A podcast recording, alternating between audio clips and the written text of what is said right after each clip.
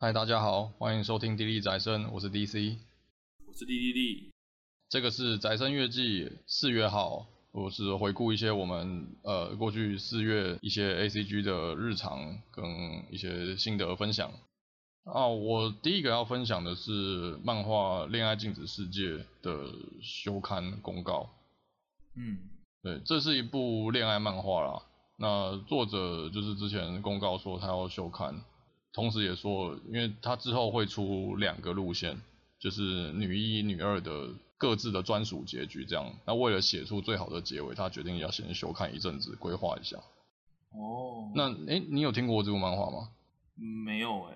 哦，我介绍一下这部，就是它也是党争漫画。嗯、然后我其实党争那一集也蛮想要聊这部了，不过反正就就没讲到嘛。嗯 嗯嗯。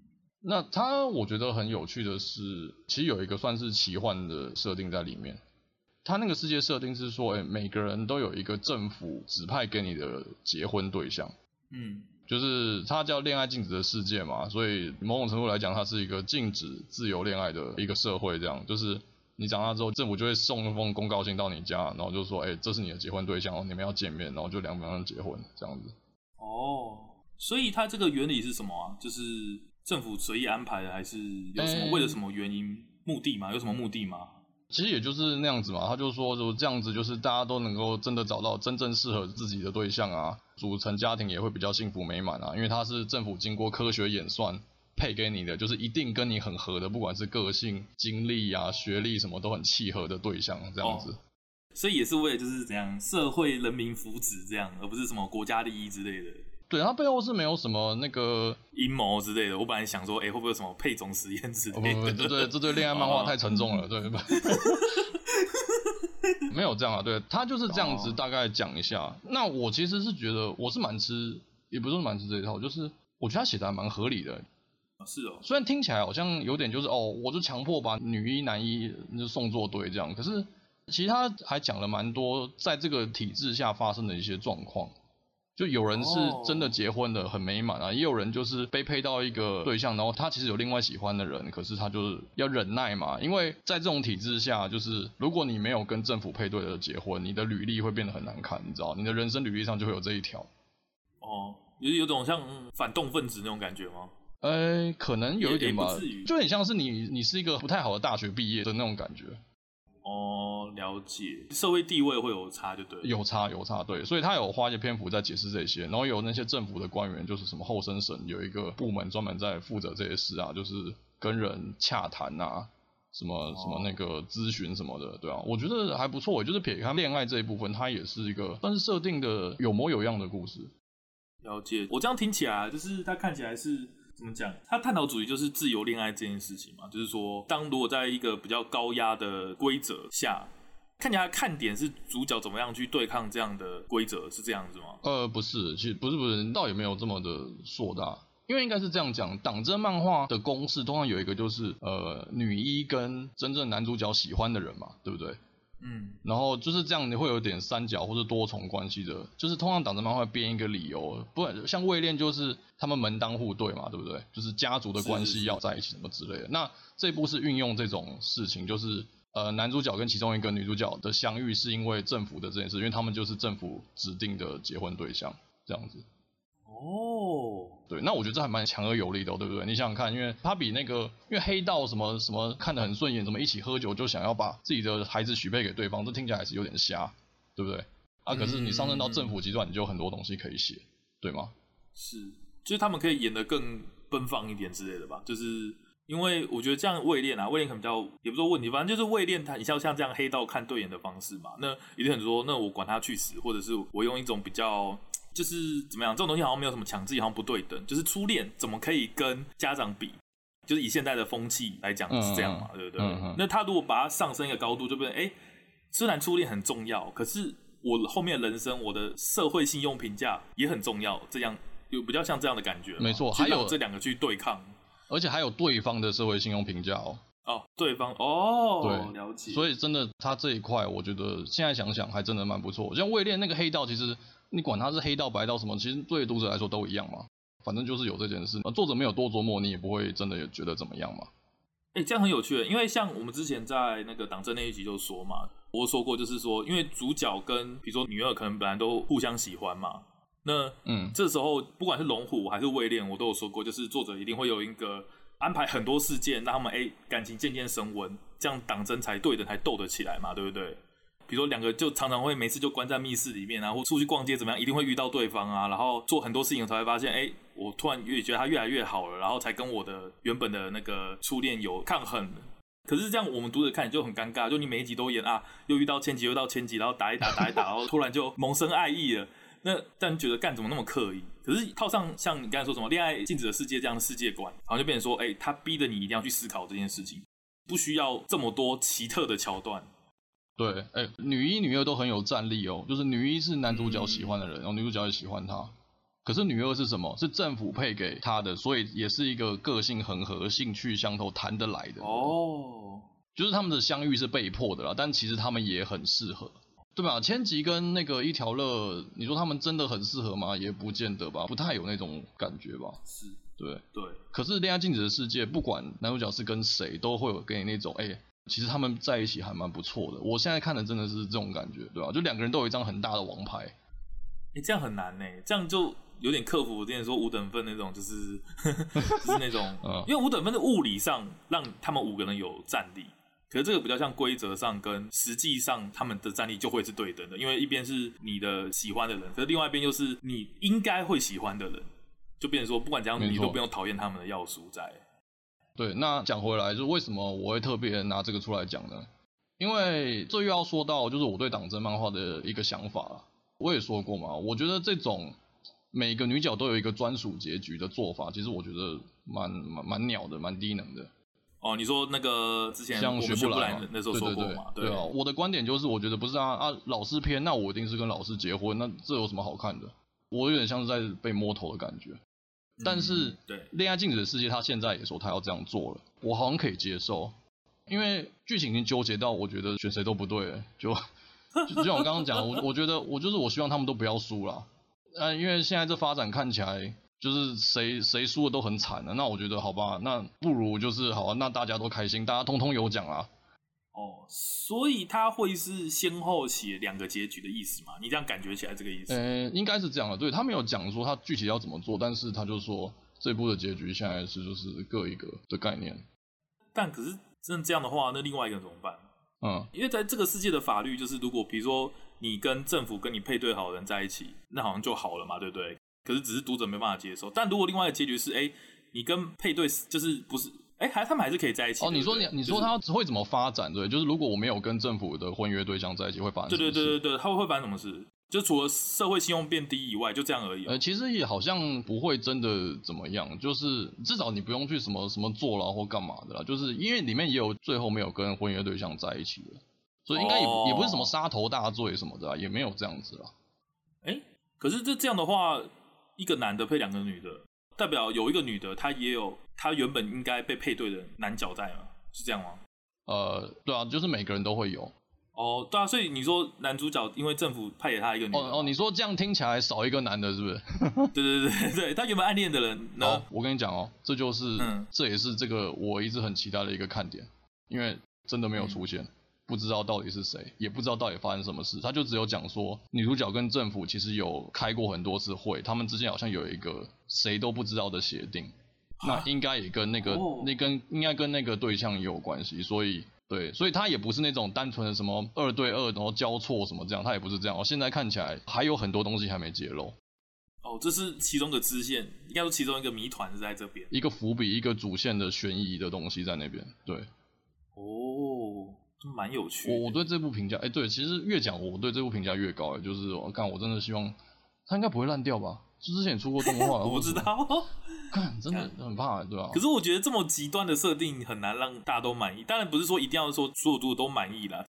哎、欸，他现在是已经确定要快结局了，是不是？就是，哎、欸，我不知道、欸，哎，我不知道、欸，哎、哦，没有，他他出了很多很多很多，可是我不知道是逼近结局了还是怎样。对，其实想想也该结局，因为他连载真的很久，应该有五六年了。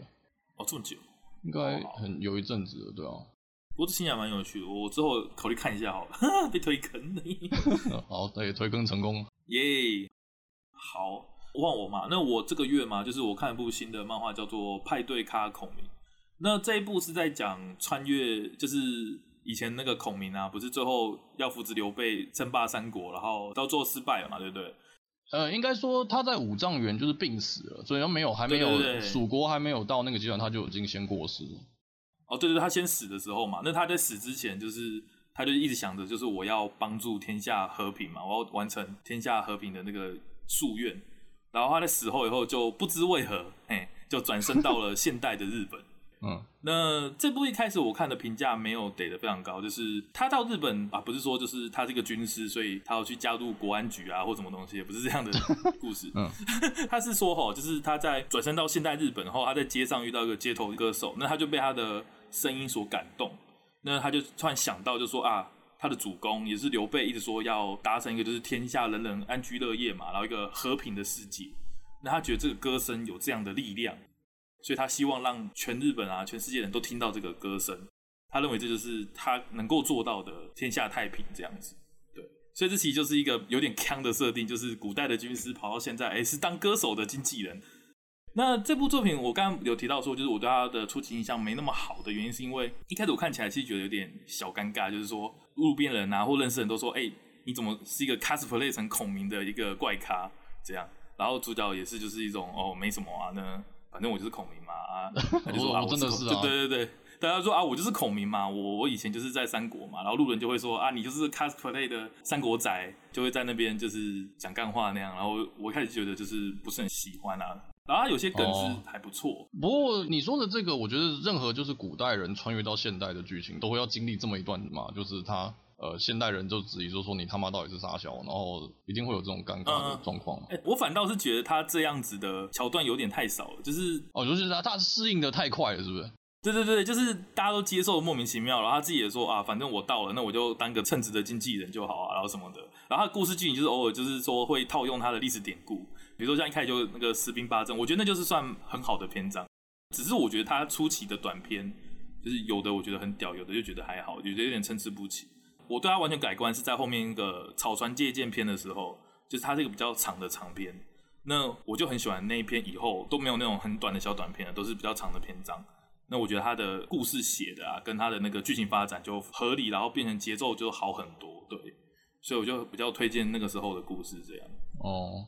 我呃，这个就是我被推坑的啦，就刚刚那个是，对啊，我就是这个 ZZ 的那个周记有分享过嘛，然后我我听了一下，就是我一开始以为就是一个哦，又是另一个把古代人穿越到现代，然后发生一些很瞎的事情，我想说加减看一下，笑一笑就算了，结果发现哎，其实还不错哎，就是还真的蛮有一回事的，就像你刚刚讲的那个穿越到现在那个描写太少那个适应期啊，我倒是觉得他那样子带过去，我是觉得很刚好的量。哦，因为我觉得你知我知，他最后一定会适应嘛。那我其实不是很 care 他到底怎么适应的，我是觉得他那个分量刚刚好，就是你总是要适应的嘛。那那反正我要赶快看你现在到底还会做什么。也有道理啦，因为毕竟他这部主打的是比较像轻松的搞笑剧嘛，所以他可能还要快速的让你说，哎、欸，发挥他的梗，他的梗就是怎么样把孔明的历史事件，然后跟现代这个状况做一个结合。他可能想赶快进到这一个步骤。对对，我觉得这样听起来是比较合理，把它当成搞笑剧看，可能因为像搞笑剧本来就不需要解释太多，认不用跟他认真太多嘛，对吧？哦，然后我真的被重度推坑的一个点是，虽然他叫派对咖孔明嘛，可是他其实故事的中心是围绕就是他扶植的那个街头歌手女主角嘛，就是他是一个街头歌手，然后孔明用他本来这个军师的能耐，然后在现代社会。就是像啊历史梗拿来用，像十兵八阵，他拿来就是怎么吸引观众到舞台前这样之类的，对对对对对。所以他在我看来是一个，就是一个在专业的艺术领域想要发光发热的主角的奋斗故事。对，哦，我觉得很不错，我觉得非常不错。对，我觉得这也是他厉害的一点，就是。我们刚才说就是，哎、欸，他既然是军师，那你很直觉想到，嗯，穿越到现在就是要运筹帷幄，就是要去打阿富汗啊。哦，这可能那个嘛，进国防部帮忙嘛，对不对？对对对对对对。可是他把这件事情用在了一个就是当经纪人这件事情上面，那你就会去很期待说，哎、欸，比如像十兵八阵，他在那一篇的时候就做个梗，就是经纪人，哎、欸，不是经纪人，就是他歌手的朋友还是老板吧？老板就嗯，好像是比较算老板，对，就是跟他说什么啊，你会十兵八阵吗，然后。我们就说：“哦，其实原来后世这个叫十平八阵，那对我来说只是一个阵法或什么的。”然后后来就把这个阵法这件事情利用到了，就是演唱会的一些动线安排或什么之类的。那这不止他梗，我觉得他更厉害是，他把这件本来很肃杀的东西，就是孔明的一生嘛，就是龙马军力什么之类的，那把它用在这种小地方，你看起来会觉得有点白痴，可是你会觉得很好笑，很轻松。对，娱乐性很高啦。你不是说想要看孔明怎么操控核弹按钮什么之类的？哦，对对对对对对对，你这说啊，对对对，你这比喻很好。对，那他就只是来帮这个歌手，比如说帮他跟其他恶意的歌手去对抗啊，然后去怎么样去吸引粉丝啊，然后就是看起来是一个很轻松的体验。一个穿越剧来讲，对，我觉得他算是比较难得的。而且他有一呼应一段哦，他有呼应一件事，就是我一开始不是说他认为这个歌声可以平天下吗？所以孔明他常常会感慨说啊，就是要是当时在那个战争的动乱的时代，我有这样的想法，或我在这种和平的世界的经验，我是不是那个时候就不会有这么多遗憾？这是我后来对这部作很大的感慨，就是他后面有一直在讲这些故事，我会觉得哦特别的有感触，就是说哇，说不定历史人物到现在到和平的社会，是会反省他当时在他那个时代的一些想法跟做法这样。像很有名的就是挥泪斩马謖嘛，那他那个时候他到现代的时候，他也在想说啊。要是我遇到像这样的人或这样的环境，我是不是就不用做出这样残忍的决定？这种事情，就觉得、嗯、哦，那他有针对孔明这个人去做描写，而不单单是一个尴尬的穿越剧这样的故事。对，他有一直放那个回忆格，就是说孔明当年，比如说不管是被三顾茅庐，或是你刚刚讲挥泪斩马谡那时候的心境，嗯，他有拿出来提一下，然后有融入说他现在做这件事的理由或心境怎么变化。对，就是正是他当初当马术，那他觉得他现在不该重蹈这覆辙之类的，那就还蛮有意思的。嗯，我看到后面我是越看越带劲啊，就是越来越有进入他那个 tempo 里面。对，现在都还蛮期待他的连载，对，还不错，好看。那再来，我分享一个，我这个月好看一个动画新番啊，叫做 Vivy V I V Y。嗯，就是其实我已经很久没有这样追新番了。那这部会引起我的注意，其实是大概他播到第四集的时候，就是我在逛西洽，我看到一篇标题，就是什么 “Vivy 三级定律”什么之类的啊，就是他可能我忘记原本标题长什么样，反正他有提到“三级定律”这个词。那什么是三级定律呢？就是呃，它是出自于最早，我觉得应该是小圆吧。他的意思就是你动画要看到第三集，你才能真的知道这个动画想要演什么。哦，对嘛，就是你看过小圆的，你懂我在说什么吗？就是前两集，你看前两集你怎么会知道小圆后来会变那样子？哦，有点像像《学员孤岛》就类似嘛，虽然不是第三集，但就是说，不管你埋怎么样的伏笔，或者是你这么怎么想演，你在三集左右的时候，你就要揭开你这个故事的主轴，这种感觉。那这个转捩点，对，它这个转捩点就是前两集可能都只是诈骗而已，就是他你你以为是这种发展的故事，第三集突然画风一变，就突然变成另外一种。蛮合理的，像小圆嘛，你总不可能前面欢乐了这么久，欢乐了八集，然后第九集才开始断头，那那个也来不及啊。对啊，那所以三级定律的作品大概这样。那我自己是很吃这一套啦，我喜欢享受这种冲击。对，那所以这部就引起我注意，我就去补一下。然后他的那个呃编剧是那个 R 一零的作者，嗯，长月达平。对对，然后他是写科幻这一类嘛，所以我这也蛮对我胃口的，所以我就来看一下。那我一看呢，哎呀，还真的就是，我先讲结论，就是我还蛮推荐这一部的，嗯，还真的蛮不错。虽然看得我有点擅自狂降，但是我的评价是正面的，对吧？所以它是悬疑的剧吗？它讲的是，你说它老梗，我觉得也对啊，就是 AI 跟人类之间的关系，到底 AI 是不是应该百分之百服从人类啊，或是 AI 有没有心啊？就是他会提到这些事吗？雷，雷第一集应该没关系吧，反正。它的开头其实就是告诉你说，在一个 AI 过度发展的世界，然后 AI 全部失控把人类杀光。嗯、我干，那时候我看的最好可怕，就是我其实不太能承受这种东西。就 哦，是哦，它是很残忍的描写，对不对？呃，没有很血肉模糊啦，但是就是很可怕，就是一个扫地机器人突然过来，然后打你一拳，然后就死了，就是这样子，对吧？好可怕，对吧？Okay. 就是结果就是有一个博士想要，呃，我这样讲应该可以吧？就是他的解法是说，他希望能够回到过去。让 AI 的科技不要发展那么快哦，就让人类不要全部死光这样子，它是这种概念。了解。那其实这个不是什么很新颖、很有创意的事情嘛？啊，就是什么 AI 反扑把人类灭了。像我刚刚讲的，我觉得它可能有点科幻老梗，可是我觉得这部有它包装的还不错，就是表演很简单好懂，然后那个中心人物也很明显，就是他是说他选上了一个唱歌机器人，就是歌姬 Diva。歌姬就叫 Vivi，然后帮忙做一些秘密任务来改变未来这样子。哦，对啊，那那你就会有疑问嘛？说，哎，那为什么是这个歌姬？为什么不是一个什么战斗机器人什么的？他有放这些东西，会让你期待他会怎么发展。所以就是他的目的看起来很明显，就是对。但是看起来很明显之外，你又会感觉说，哎，好像有哪里怪怪的。就是虽然他被指派任务是做这件事情，可是结果好像又不太对。就比如说，就像刚刚讲的嘛，目的是让 AI 不要过度发展嘛。可是可能这集他做了一个改变历史的事件后，那个 AI 在人的心中的地位反而变高了，你知道吗？就是他反而变成这样，那你就会说，哎，那到底为什么？这是这是故意的吗？还是失误？还是什么？你就会有这种疑问，你就会想要看他怎么发展。感觉听起来还不错，因为我觉得我觉得很不错。听起来他的世界观是蛮容易理解的，嗯、就是但他又有布下一些设定，就是掩盖情报的部分嘛，就是伏笔又埋了很多，但他的世界观其实不会很难理解，因为。有一些架空的世界观，你可能光是想看懂他们在演什么，可能就要花。真的，对对对，我很怕那种。啊、嗯，对，我也是。但是这种一步一步揭露说这个架空世界的历史的变化，嗯、我我非常非常喜欢。我而且我觉得他目的很明确，就是他一开始如果说就是他在第一集就跟你讲说是要阻止 AI，那你观众的心中想预测的剧情就不会差太远，你知道吗？因为我看过有一些就是科幻片，他可能第一集都在讲世界观什么，这是一个蒸汽朋克的世界啊。然后女主角的职业是什么啊？然后跟男主角讲了很多意义不明的话。到第一集看完后说，那你们是要干嘛？是要征服世界还是怎么样？都搞不太懂。哦，对啊，可能花篇幅来理解说什么机器人怎么吃饭啊，什么东西这种无关紧要的事情 之类的。对，就是因为我觉得很多科幻片就是想让你沉浸，所以他会演很多这样世界观的细节。可是有时候太细了，然后你又不在那世界，你又不知道到底这个世界发生什么问题，或者他们到底该干什么之类的。嗯嗯。那这样听起来，他还用一个。血腥的镇压场面，让带动你的情绪嘛？就说这件事不做不可的那种感觉，听起来是这样。是是是，没错，就是让你马上进入状况，说哦，现在到底是怎么了？就是是人类遇到了危机嘛？那大家就可以想啊，那结局大概就是成功或失败，或开个新的支线之类的，就比较好去有一个立场去想这件事情。听起来还蛮容易入口的感觉。对啊，我觉得我不知道，我现在很难想象它会是烂结局。就是即使以他现在的铺陈，我觉得是梦结局，我搞不好都能接受，你知道吗？哦，看，我希望希望他不要烂。对，就刚刚讲，现在真的好怕哦，就是 太多惨痛的教训了。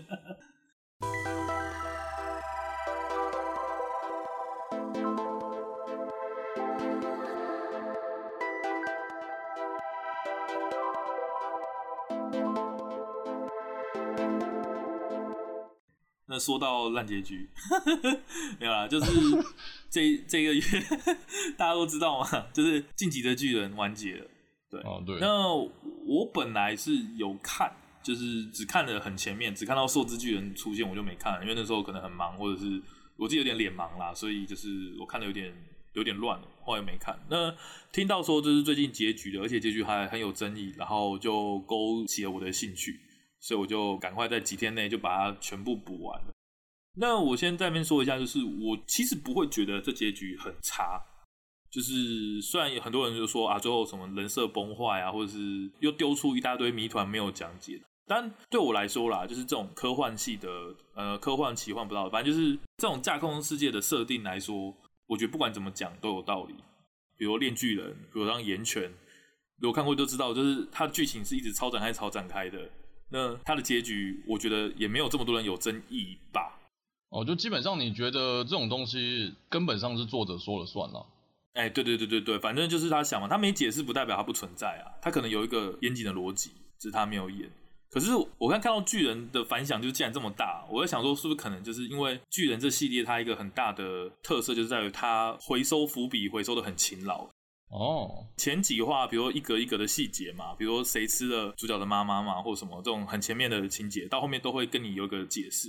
对，可是我看到这种问的就是为什么结局没有解释什么虫啊，然后什么什么什么，为什么最后会变这样，然后他们最后在什么地方讲话什么之类的这种东西。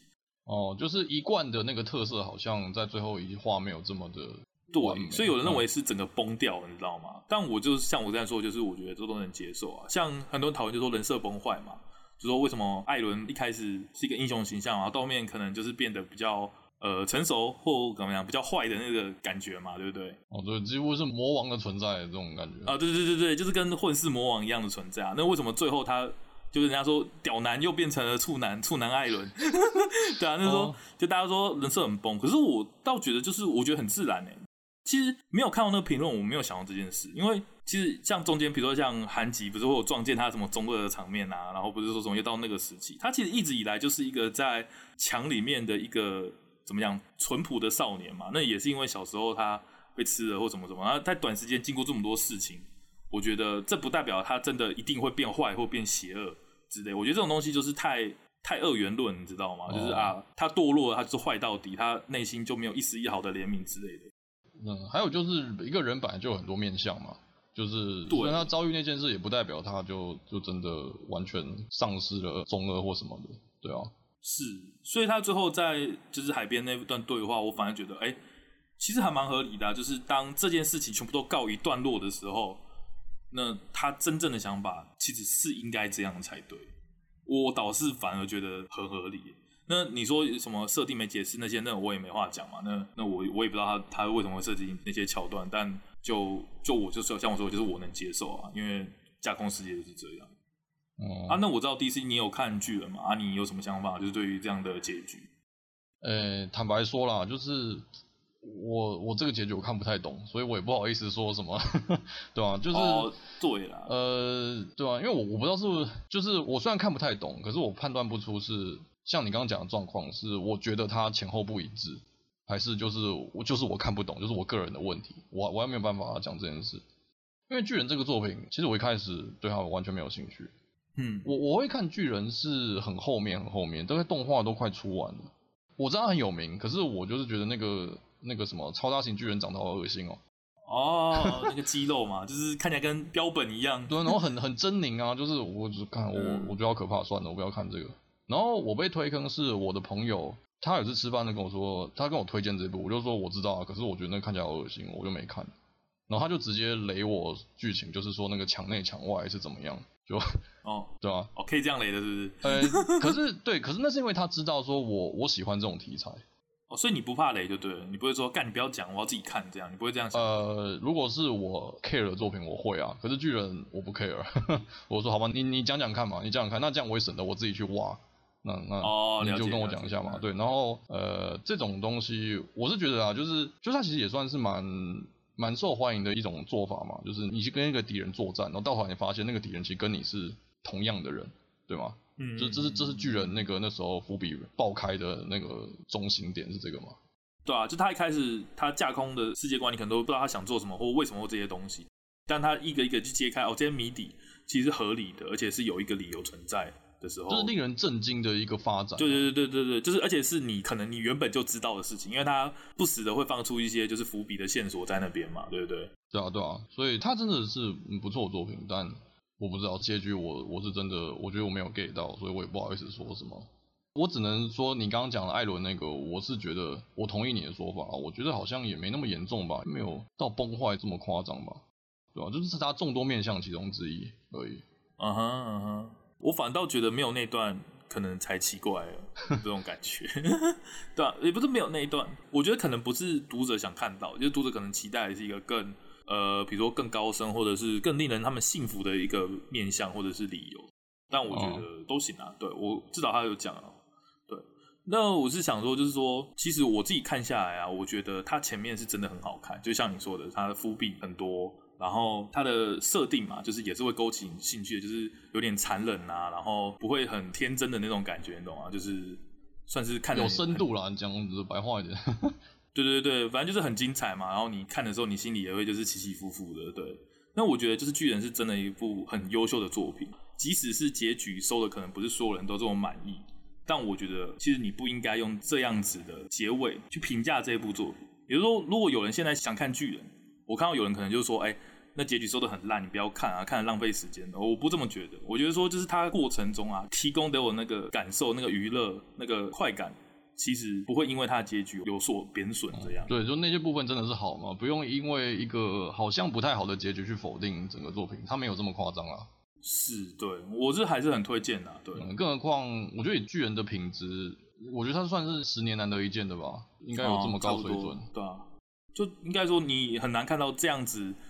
呃怎么样阴暗或者是这样主题，然后可以发挥那么精彩，然后又它其实它的还算蛮火红的，啊，就是在全世界欧美什么应该都有在看啊。对，它有描写就是种族与仇视的议题，它其实上升的层次还蛮高的，所以是还蛮不错。是，然后甚至就是这世界就是残忍的嘛。其实我很喜欢它里面一直在强调的一个概念，就是说这个世界就是这么残忍。嗯，那你可以选择就是叔叔妹可以选择去驱逐这些东西，你也可以选择龟缩在墙内，这都不是错的。就是因为世界就是这么残忍，我觉得他也在强调这句话。嗯就是你会看到，就是很多人的 NPC，不管心里想的、嘴巴说，都会想说，这世界真是太残酷了。我觉得这件事情是扣着这个主题的。我对这部作品评价很高，就是它给你的观感不是说啊最后一集那样，他就让你觉得这部作品是搞笑作品，不是。它整部作品的基调就是很明确。对，我很喜欢这个。你让我想到，我要引用一个东西啊，就是也是 我入坑，也是我入坑这部作品的其中一个理由，就是它动画的 ED 是日笠阳子唱的。我是很喜欢日笠阳子啊，然后那个歌名就叫做《这个既美丽又残酷的世界》。哦，对，就是对嘛，就是就是这一回事，是哦、就是你刚刚讲的这一回事。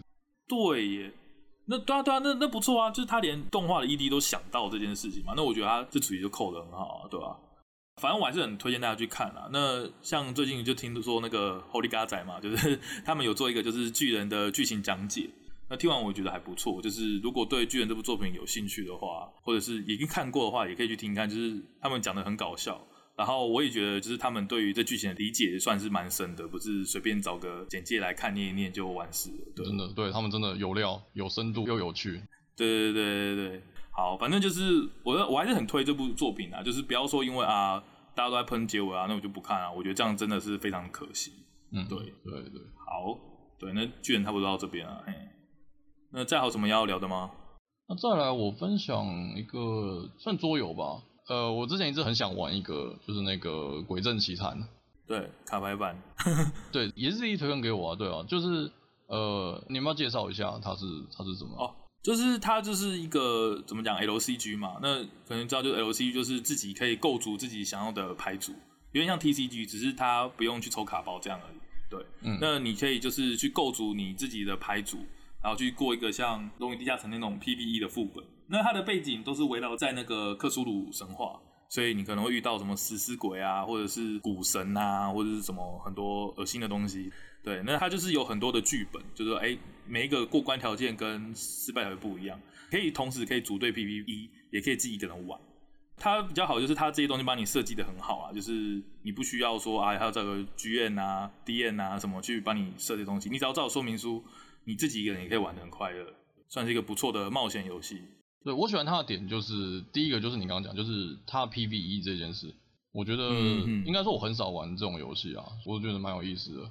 然后他也不是那种玩过一遍就大概可以摸熟百分之八十的东西，对吗？哦，对啊。因为毕竟它东西还是随机的嘛，而且它其实还有算多种路线跟结局，所以你可以重玩好几次这样。对，哎对，真的，我开始想象以为是说，比如说我一之一过了，那我就再回来玩一之一，可能就是我已经知道发生什么事了，就我只可能只是照着走。哦、可是看起来不是这样，因为它有你要抽敌人、抽事件的那个状况，你会有变化嘛？对对对对对对对。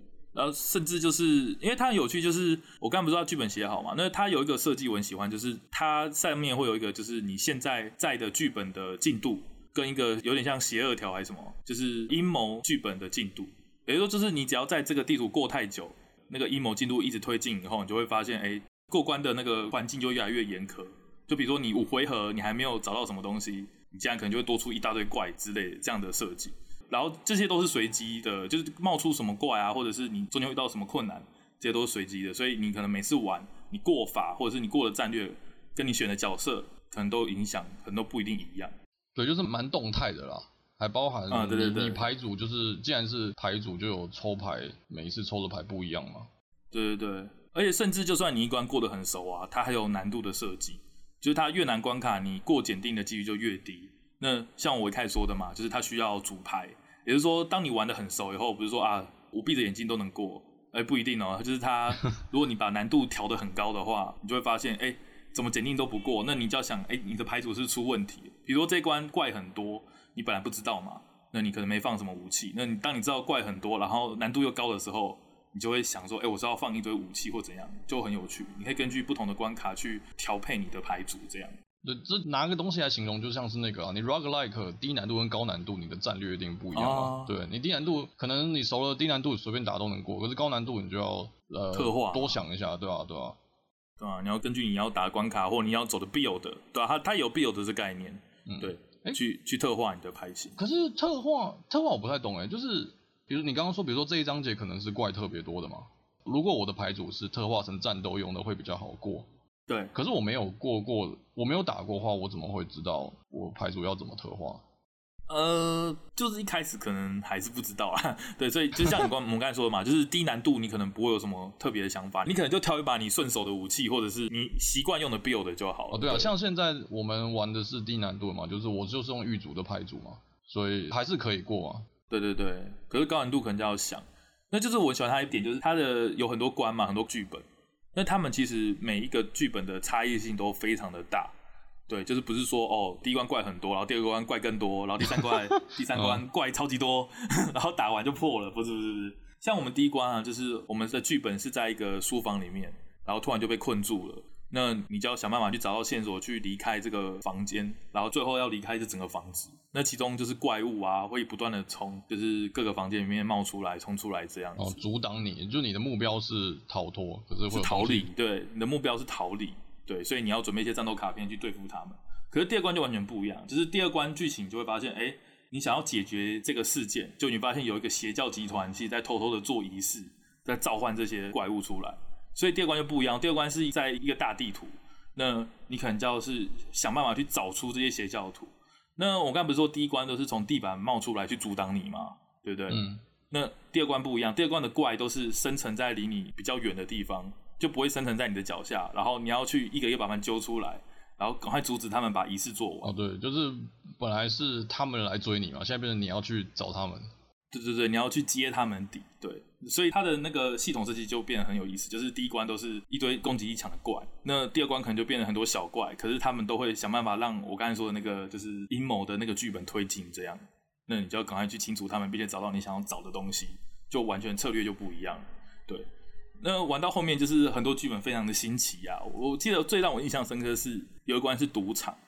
你之前跟我玩就知道嘛，就是每个地图都要探索，对不对？嗯。去找线索，可那关不一样，那关是你探索的话是赌轮盘，只要你是奇数你就拿到线索，哦、然后偶数你就拿不到线索。